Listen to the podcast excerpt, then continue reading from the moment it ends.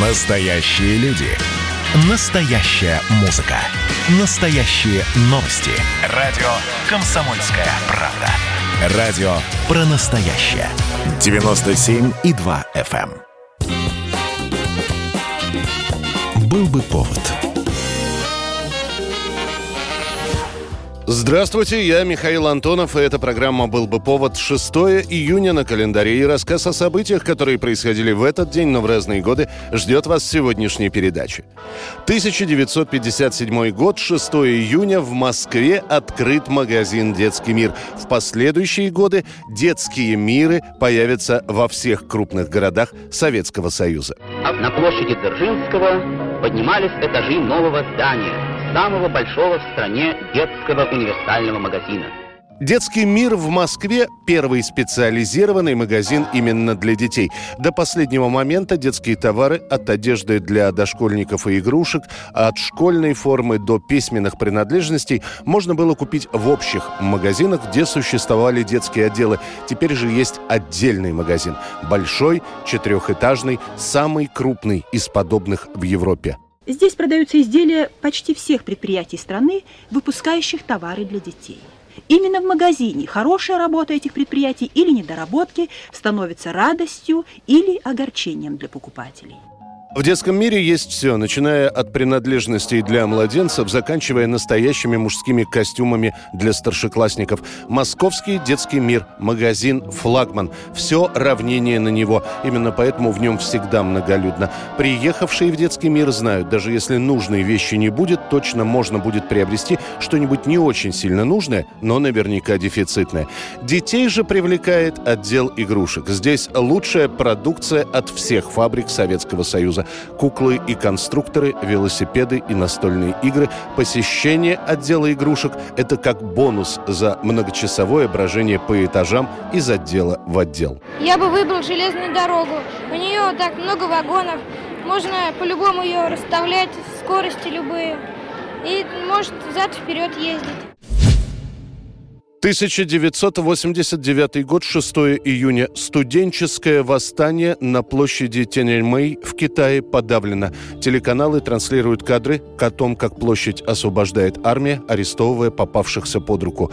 Студенты, которые обвиняют китайскую власть в предательстве идей Мао Цзэдуна и в сближении с Западом, а также в измене социалистических доктрин, на площади уже почти целый месяц. Сначала их выступления проходят мирно, практически весь май их студентов никто с площади не разгоняет. Власти пытаются пойти на переговоры, но все эти попытки не увенчаются успехом. 3 июня силы Национальной гвардии предпримут попытку зачистить площадь Тяньаньмэй, но к тому времени безоружные студенты уже успеют набрать камней и заготовить про запас бутылки с зажигательной смесью. Военным приходится отступить, забрав раненых, которые получат незначительные травмы. После этого из высшего руководства Компартии Китая приходит приказ с собравшимися не церемониться. Солдаты открывают по толпе беглый огонь, а дальше уже будут догонять бросившихся в рассыпную. Раненых студентов товарищи попробуют вынести на руках, так как скорая не может проехать из-за подожженных накануне танков и бронетранспортеров. We wanted to live there orderly, but that's impossible. But that's impossible. Аресты будут проходить всю ночь и в последующие дни.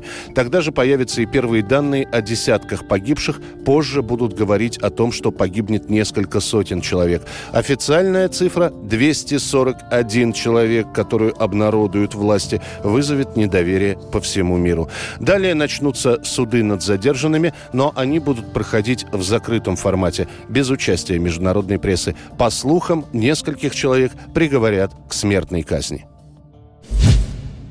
1991 год, 6 июня. В норвежской столице с Нобелевской речью выступает президент СССР Михаил Горбачев. Прекращена холодная война. Фактически снята угроза мировой войны. Исчез железный занавес, объединилась Германия, событие поворотного значения в истории Европы. Со своей речью, которую обязан произнести каждый Нобелевский лауреат Горбачев, задерживается. Нобелевскую премию мира он получил еще в октябре 90 -го года. Речь прочитает только через 7 месяцев. Получает Нобелевку Горбачев с формулировкой «в знак признания его ведущей роли в мирном процессе, который сегодня характеризует важную составную часть жизни международного общества». В СССР к вручению премии относятся крайне неоднозначно однозначно. В самой стране тотальный дефицит. Очарование первых лет от молодого советского лидера сменилось глухим раздражением. В городах жрать нечего, а он премии получает.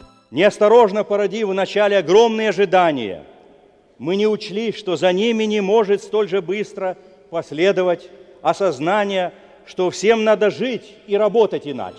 Не успокаивало даже то, что все полученные деньги за премию, 10 миллионов шведских крон, это около миллиона долларов, Горбачев перечислит в бюджет страны. Деньги будут потрачены по целевой расходной статье на строительство больниц в России, Украине и Белоруссии. 1995 год, 6 июня. Все газеты и телеканалы передают сенсационную новость. Из изолятора «Матросская тишина» сбегает наемный убийца Александр Салоник, застреливший при задержании трех милиционеров и охранника.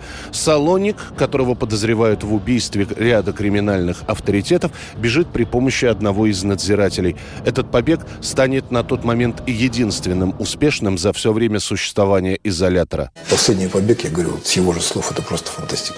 Просто его заслуга. Больше там никто особо не помогал в этом. А все остальное, не знаю, какое-то, может быть, везение, может, еще что-то такое. Просто дикое везение. Александр Салоник, он же Саша Македонский, просидел в матросской тишине 8 месяцев. 4 июня во время обхода Александр все еще находился в своей одиночной камере. Спустя пару часов сначала забьют тревогу из-за отсутствия сотрудника СИЗО, младшего сержанта Сергея Меньшикова. Уже после в одиночке Салоника на кровати найдут манекен, сделанный из газет, а на полу будет лежать разорванная коробка из-под патронов для пистолета.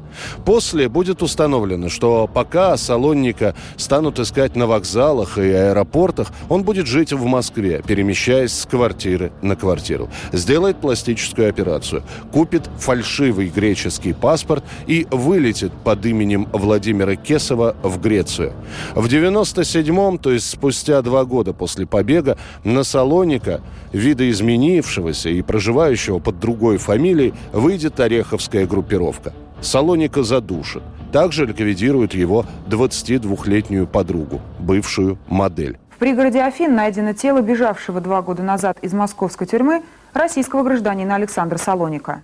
Что касается конвойного Сергея Меньшикова, то его тело найдут в той же Греции спустя три месяца после побега Салоника. Говорят, что сотрудника СИЗО убил сам Салоник, избавляясь от ненужного свидетеля.